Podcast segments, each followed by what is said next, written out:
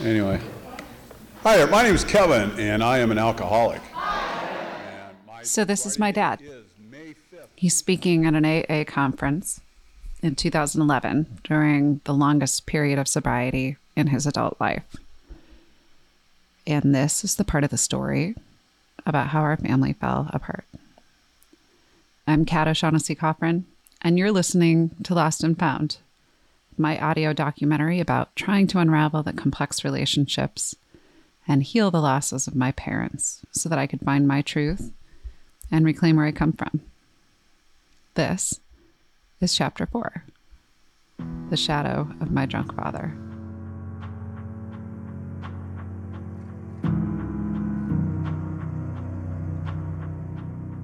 By all accounts, my dad's drinking kicked into high gear early in my childhood. But the breakdown of our family took years. I was born in 1982, and my parents didn't split until the end of 1995. The divorce became final that following spring. Coming into this project, what I wanted to better understand about all of this was what happened during all of those years. If my parents, and all of us really, were so wrapped up in navigating this disease all that time, did anybody know? Why did my mom stick it out for so long? And how might that experience have shaped me? I do remember feeling love as a child. I remember being silly and creative with my sister, though I was also painfully shy and very serious. How do I reconcile all these foggy, sometimes conflicting memories? How can I try to see it a little bit more clearly? I hoped that maybe some other people could help. What do you remember in those the youngest years? I kind of feel like you were always a little adult. Really? Like, huh. I had all these really bad ideas and you were like that doesn't make any sense. Like you had this like part of your brain that worked that mine didn't. I was like, "No, really, like we should shove Legos up our nose. It's a really good idea." And you were like, "I am not doing that." This is Carissa, my first best friend. We met when we were about 3 at preschool. That's what I mean. Partially like I've you've always kind of been this little adult. Like you're making good choices, but you've but you were very you were serious. It's true. I was a serious kid. After talking to Carissa, I started to remember how reserved I became later in elementary school, especially because that's when I started to see things a little more clearly at home that I had only sensed when I was younger. In fifth grade, it really happened during a session of DARE, or for anyone who isn't a child of the 80s, drug abuse resistance education at school. The local police taught the program, and something in the curriculum prompted me to come home and confide to my mother I think dad might be an alcoholic. She always said later that this was a turning point for her. When she began to realize she couldn't trust dad with us, that we were aware of what was going on. And when she started to really ask him to get help. We were all in denial before that. And both of my parents worked pretty hard to hide it. But it seems like eventually everyone began to catch on. Here's my Uncle Del. I didn't accept it at first. I said, "Oh, that's bullshit," you know. I just thought it was some, you know, some whining going on, but I didn't realize that there was trouble there. And um then we came out to your house in Issaquah there for dinner a couple times, and Kevin was shit faced, and it was really sad to see it. You know, he he was sweatpants and his old T-shirt, you know, and his hair was dirty, and he was stumbling around, and all of a sudden I realized that it was a bad situation. And this is Jim, Dad's best friend and former housemate. He did a real good job of hiding it because, Really? um, yeah, we would. um I remember there were days when I would say to Sandy, you know, Kev seems to be off lately, and um, you know, maybe quieter than normal, or you know, not really participating like he normally did. And uh, I'd make a comment here and there. And at that point, um, because we started coaching like in 88. And so, you know, and we went through like 96 that we were coaching. And so that was kind of a time frame. And Yeah. uh, oh. we didn't we weren't really doing other things together anymore you know that was kind of our get together you know was on the field doing that and um so yeah so we kind of you know and and sherry was she was pretty wrapped up in her business. And so that seemed to be consuming most of her energies. And um you know kev was like i think he was kind of like the mr mom wasn't he? Dad and Jim coached youth soccer for both of us and our teams. And then after we eventually dropped out, Dad continued coaching with Jim when his kid stuck with it. And it's true, Mom was consumed with growing her school. She was running that business while Dad wasn't able to hold down a job. Amidst everything else that she had to juggle, it was just so much.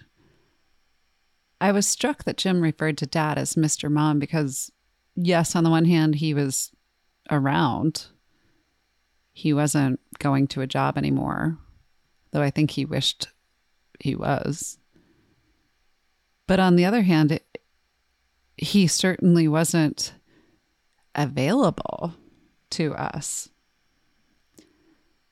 The more that I thought about it, the more that I couldn't really imagine how mom held it all together for so long without an active, available partner.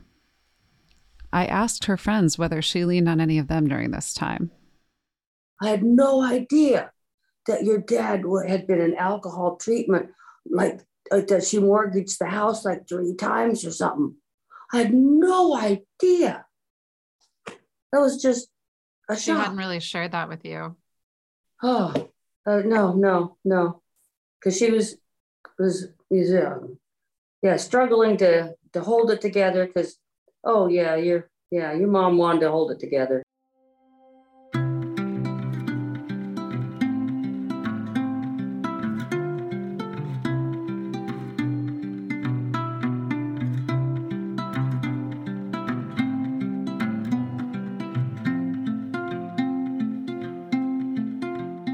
our mom was trying so hard with her childhood.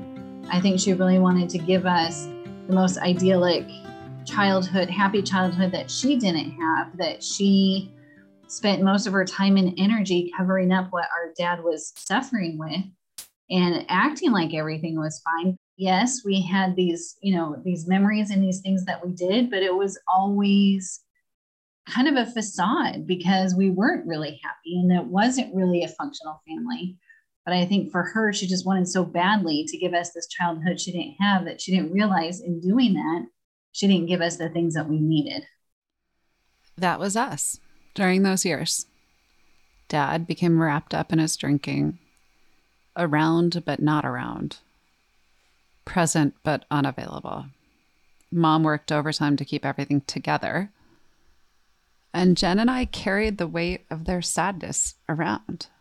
I remember when your dad, when you first told me your dad was an alcoholic and you said, please don't tell anybody. Don't tell your mom. Don't tell your dad because they won't let you come over to my house anymore. Oh my gosh, how old were we? It was probably like 10 or 11.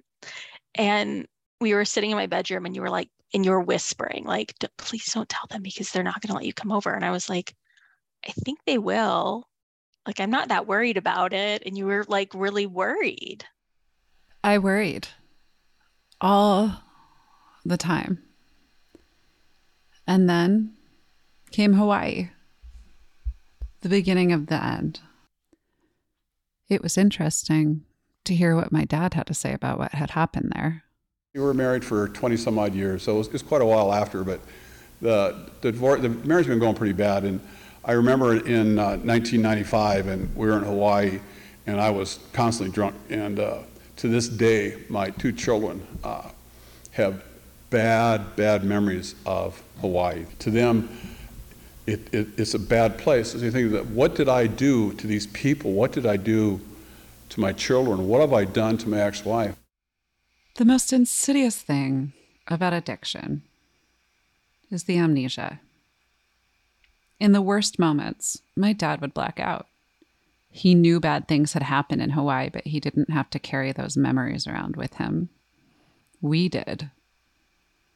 I must have realized this early on because I began documenting. I wrote everything down, like a little historian, trying to hold on to whatever memories I could so that maybe I could make sense of them later. When I was 13, I documented everything that happened in those few years that ended their marriage, including Hawaii. I pieced them all together into an essay that I titled A Window to My Heart. And I turned it into my eighth grade English teacher, Mr. Schieber. Here's what I wrote in there about Hawaii. Quote Hawaii. I never want to hear that word again. Just the sound of it reminds me of everything all the pain, the horror, the fighting. End quote. Our trip was in early 1995, right after Dad had completed another rehab program. In my essay, I document the way that my mom had reacted when we arrived and she discovers the liquor that he'd packed into his suitcase right after he left rehab. I also capture the brutal way that he fell off the wagon, how we had begun to recognize that distinct bloodshot look that signaled his vacancy, and the way that he stumbled down the beach, angrily stalking away from us when I asked him outright if he was drunk. I described him then in this paper as, quote, a five year old boy who couldn't face his own problems, who wanted us to become his parents. End quote. But the passage that makes my heart ache the most is this one, describing a particularly horrible night when my mother came to sleep with Jen and I in the living room to help us feel safe. I wrote, I woke up with a strange instinct that someone was watching me. In the corner of my eye, I could barely make out the shadow of my dad standing in the corner. He stayed there most of the night. To this day, I still don't know for sure if he was really there or not. Even now, there will be times when I think I see that shadow in the corner of my room late at night. When this happens, I just close my eyes and pretend to sleep. It's almost as if I think that if I'm asleep, no one can hurt me, not even the shadow of my drunk father. End quote.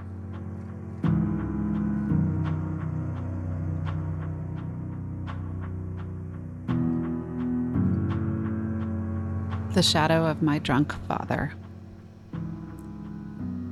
It loomed large in those years, even after my parents finally divorced, and my dad receded into the background, showing up, according to my diaries, only every so often, to go see the new Star Wars films or watch my plays or attend a graduation ceremony.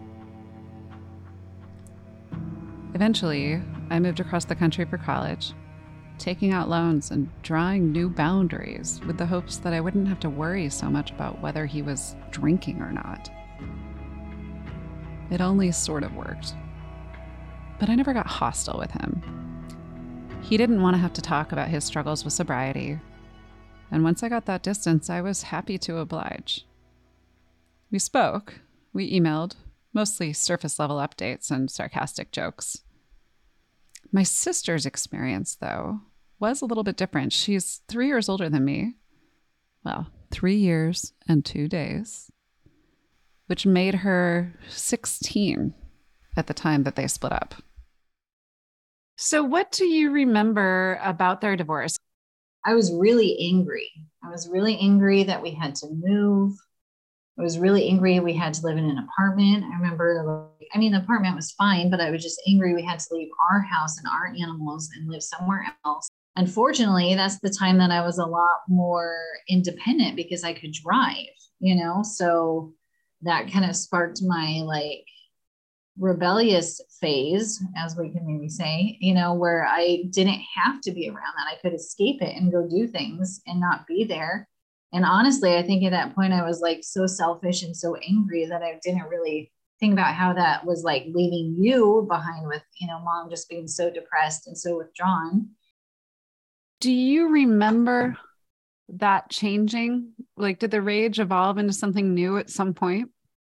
Um, I don't know. I remember the rage towards, I don't think the rage is ever towards mom. I just remember the rage towards dad. Um, and, and even in college, like I remember still being really angry at him, and I kind of like disowned him for a while. So that anger lasted a really long time. But I do remember it must have been my senior year and my freshman year of college. I I don't remember having much of a relationship at all with him at that point, and I was really off the rails those years, like completely like just unhinged. This was always a key difference for us. Jen owned her right to be angry. And I remember my approach was more about good behavior.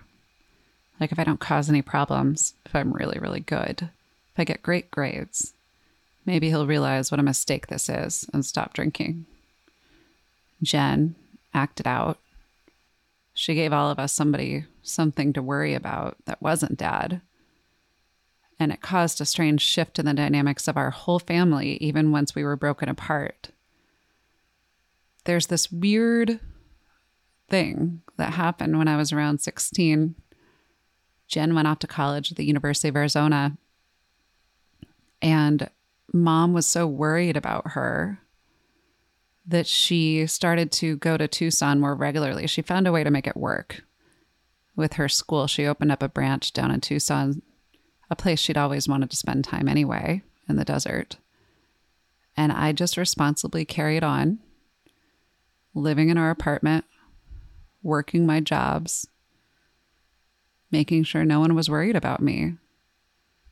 It was one of those things that we just sort of accepted at the time. She wasn't completely gone. She came home maybe a week, a month in those last two years of high school, but for all intents and purposes, she left. And years later, I started to look back and get really mad. I just felt like I was completely abandoned, and nobody ever really talked about that. So you were still in high school. You were like a junior in high school. Were you just by yourself? That's what I wonder. I was, Jen. She left. Like, I don't think anyone's like, so she would come down to Arizona and she'd visit me and she would still be flying around the United States and doing talks and visiting colleges. But you were in high school. You weren't even an adult. So, and I don't, I think you were just by yourself. I don't think there was anyone taking care of you or checking. Like, that's insane. Do you remember one of the things we found was a letter on like nerdy U of A head header that you sent me? And it was maybe my college, my high school graduation. And you said, You are so strong. It was the sweetest letter. And you're like, You're so strong. You've been through so much. You're so independent. I'm so proud of you. And it was so sweet because I remember our relationship being like really strong around that time. Yeah. And so I went, but I don't think either of us were able to see it for what it was. No. I think that we spent so much time normalizing it. But that's crazy. That's I know. crazy that you were left alone like that. Believe it or not, this is the first time Jen and I ever talked about this. This is what I meant way back in the beginning when I said Suddenly, memories can start to betray you or feel a little slippery if you look really closely.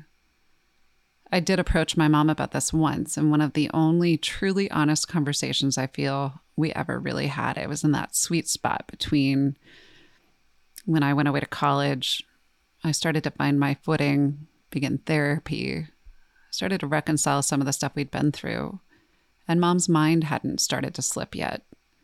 We were sitting in a parking lot in Tucson. And I said, Mom, I realized you left. When I was still a child, I needed you. And I'll never forget. She cried. And she looked at me and she said, You were so good at convincing me that you were okay. And I think I just really needed to believe you. And I'm sorry. And in the end, we never really talked to dad about any of this either. As adults, we settled into a polite, sometimes funny, but never honest sort of relationship. We'd typically schedule visits once a year or a little less often. So it was interesting when we got a hold of this 2011 testimonial recording that I've been playing for you, which we didn't actually get until after he had died. So we could hear what he had to say about everything. It turns out in 2011, he had been sober for a little over three years, which I hadn't known before was the longest period of sobriety in his whole adult life. One that we know but he didn't at the time of the recording. Wouldn't last. Here he is talking about Jen's wedding, which had been a few years before. So my uh, oldest daughter gets married at 29, and then I'd been sober for like six months. So I actually get an invitation to her wedding. She lives in Tucson, so I go to her wedding. I'm sober though. I get invited to this, and I didn't think that would happen. I really didn't, because she's the one that had stopped communication with me when I was arrested. She absolutely refused to talk to me for about six months. That hurt her so bad. It's just bringing up those things in the past that happened, the divorce. You know, they blame me for the divorce. I blame me for the divorce, so I can't really hold that against them. So I go down to their wedding, and Ronnie goes with me, and it was kind of interesting. We had the, so what do they call that? The, the rehearsal, right? Where you go to the, they're having a country club, but they're doing the rehearsal where you, they line everybody up in the order they're going to be, how they're going to walk out here and do this kind of stuff. And so I'm standing there, and they go, the one that's organizing goes, Where's the father? Father, okay, father over here. She takes me back to the back of the thing and puts me by the little kids. thinking, oh, well, at least, I'm in, at least I'm in the thing walking out to the altar. I'm back here by the little kids, but I'm behind my ex wife who's in front of me. So, um, so I think, well, at least she invited me, so I'm really glad for that. And also, my daughter turns around and goes, Where's my dad?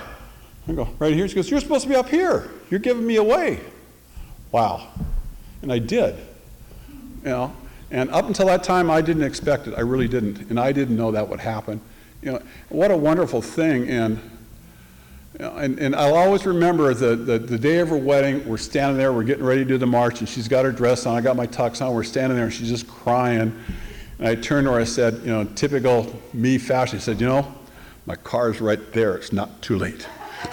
so, we first listened to this recording the month that he died.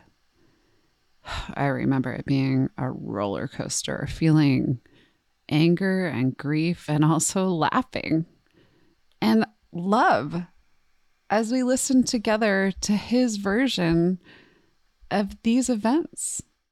And then another thing has happened to me that's been totally wonderful, which I never thought would happen in all my drinking days. My oldest daughter had a child. So now I'm not going to tell you what I am. I'm not a grandfather. Anyway, I'm a grandfather. Okay, I admit it. I'm a grandfather. Uh, I'm way too young to be a grandfather. And I told her she's way too young at 30 to have a kid, but she wouldn't listen to me. So, so she's got a she's got a child, and you know, her knowing my my addiction past, you know, will she ever allow me to be around her child? I've always wondered that. Will she? So they moved from, well, they're in Tucson. So when it was a month old, when I flew down there, and she wants me to hold her child. I couldn't believe it. Me? Yeah. So it's been a long time since I had a little infant. You know, I'm really don't know how to do this anymore. And she wanted me to hold it. Says, "Here's your grandfather."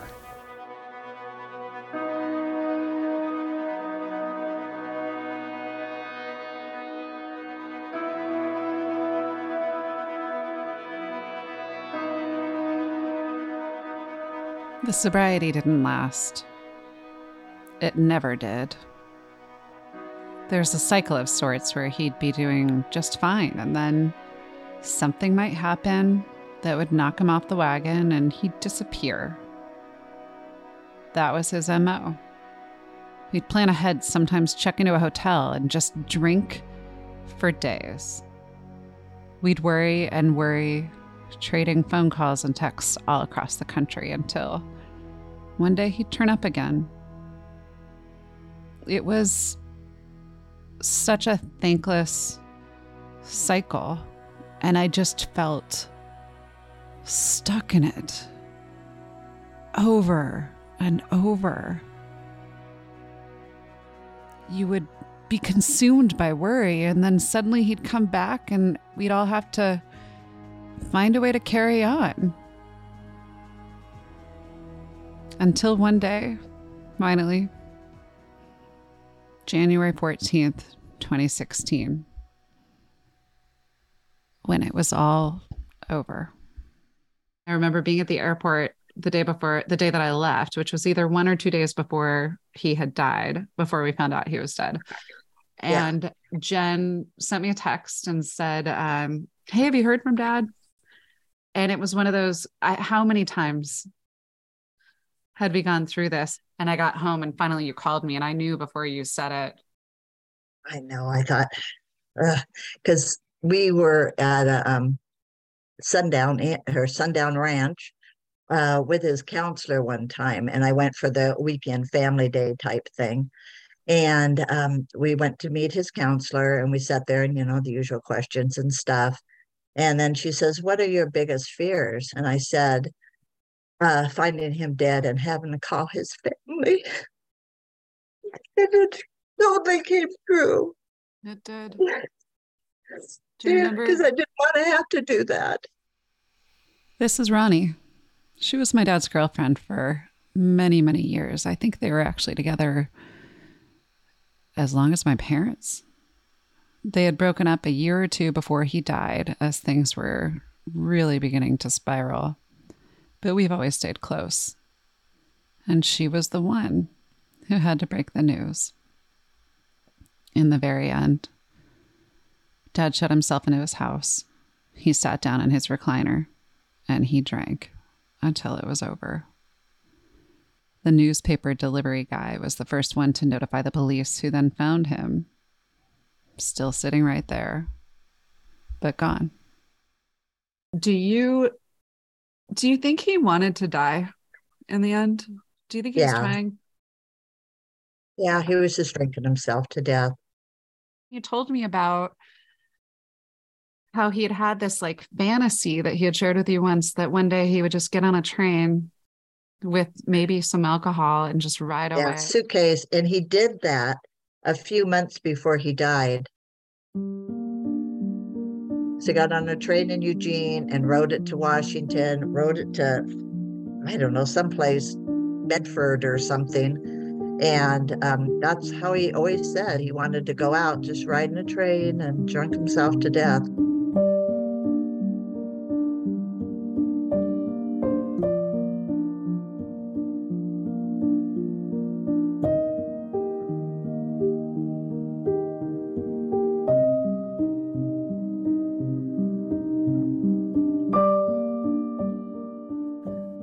What do you think he would say to Jen and I? What do you think What would he want us to say? If, that how much he loved you guys, how proud. Um, wish he would have spent more time with the grands. You know, that type of stuff. Take you out on the boat. Let's get some crabs. Love that There would have been more crabs.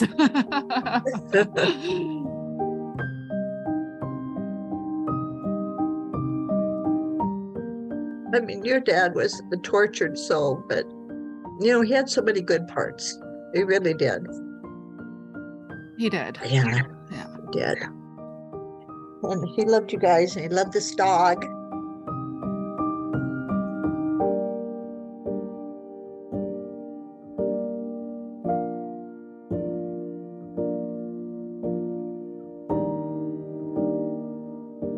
I don't hate my dad. I never did. A few weeks before he died, as his body began to shut down, his sponsor called me in DC and said I should come out to visit. So I called Jen. We both cleared our work schedules and then I flew into Seattle. And together we made the seven hour drive to where he lived in Coos Bay, Oregon, We didn't go there to save him or to beg him to stop drinking. The time for that had so long passed. We went there to say goodbye. He was so frail by then, still tall, but skin and bones. Barely a whisper of the man he'd once been. He was just about to turn 66, and he was ready to die. We sat with him for a while, telling him we weren't there to ask for anything. He seemed kind of scared that we were. We just wanted to say goodbye. We shared some stories. We told him about the good memories that we would always carry with us. We all cried. And Dad said he was terrified that we might end up sick like him. Eventually, the conversation ran its course, so we got up to leave. He gave us these fragile little hugs, and then he slowly walked back to his recliner and sat down. It was the last we saw of him. Even in the end, he didn't fight to get more time with us. Not much changed for me in terms of my perspectives about him throughout this process. But what I can see now that I could never totally appreciate when I was closer to this whole experience was how much harder I worked to forgive him than he ever did. I was so invested in that tragic hero story, so ready to place the blame for everything that happened on his shooting, on that one specific turn of events. But now I can see how much my dad lived in fear not of a bank robber in the woods with a gun, but of alcohol and the power that it had over him. But I do have to say one thing, because we were talking about the other day was fear. And, uh, you know, there's this fear of, you know, change in an alcoholic's life. Alcoholics don't like change, fear of change. And so they're going around talking about, I was thinking in my own head, fear. What are the situations in my life that I've had fear? And what am I afraid of? What, what is f- true fear to me? And I was recalling a situation I was on the police department and I ran into an ambush and I got shot twice and I'm on the ground. And the, the person that shot me announces to me verbally that he's going to come out and he's going to finish me off and he's going to take my life. Now, at that time, I should have been afraid. So I was thinking about that. I said, actually, I wasn't. You know, I was pissed because he shot my dog first before he shot me. You know, nobody shoots my dog. It's just like you know, people with motorcycles, you lay your motorcycle down, you jump up and check your bike before you. So I wasn't, I wasn't afraid then. And so I'm saying, well, what is fear in me? And it occurred to me, I have the biggest fear of alcohol. Alcohol is there for me, it is waiting for me, and it's going to crush me if I give it the chance. For so long, I tried to figure out where to place the blame. My father's alcoholism was the defining element of my childhood my adolescence, and frankly, so many things that followed. In that essay, A Window to My Heart, the one that I wrote in eighth grade, I wrote that I knew that I couldn't blame my dad because it was just a disease and you can't blame someone who has cancer, right? That's actually what I wrote. And I said, I can't blame mom because she's just doing what she thinks is best, right? But when I look back at that now, what I see between those lines, whether I actually knew it or not, was when we tell children that they can't blame their parent with an addiction. Who else are we telling them to blame? I carried that blame so, so deep that I didn't even know that it was there. The blame I felt on me for the things that happened to my family. And in revisiting that testimonial and talking to all these people who loved dad and who loved mom, and hearing my father's own words again, what I realize now is that he gave up on himself so long before I ever did. He did blame himself for the way our family ended. And I think he loathed himself for never having the strength to stop drinking. And for me, sobriety has been difficult. I mean, I would not recommend to anybody to attain sobriety the way I did. And it was, it's been difficult. My first meeting I went to was 1995. And uh, as you can tell, that's, oh, 16 years ago. I've got three years, so you can tell there's been a, it's been a long road. It was a long road. And through all of this, I don't think I ever gave my mother the gratitude she truly deserved. The end of her life, much like the beginning of it, was complicated. And everything in between, it was tragic as well. But that's where this whole project really changed me, was in my relationship with my mom. So that's what we'll get into next time. And chapter five The Stone in My Pocket. Looking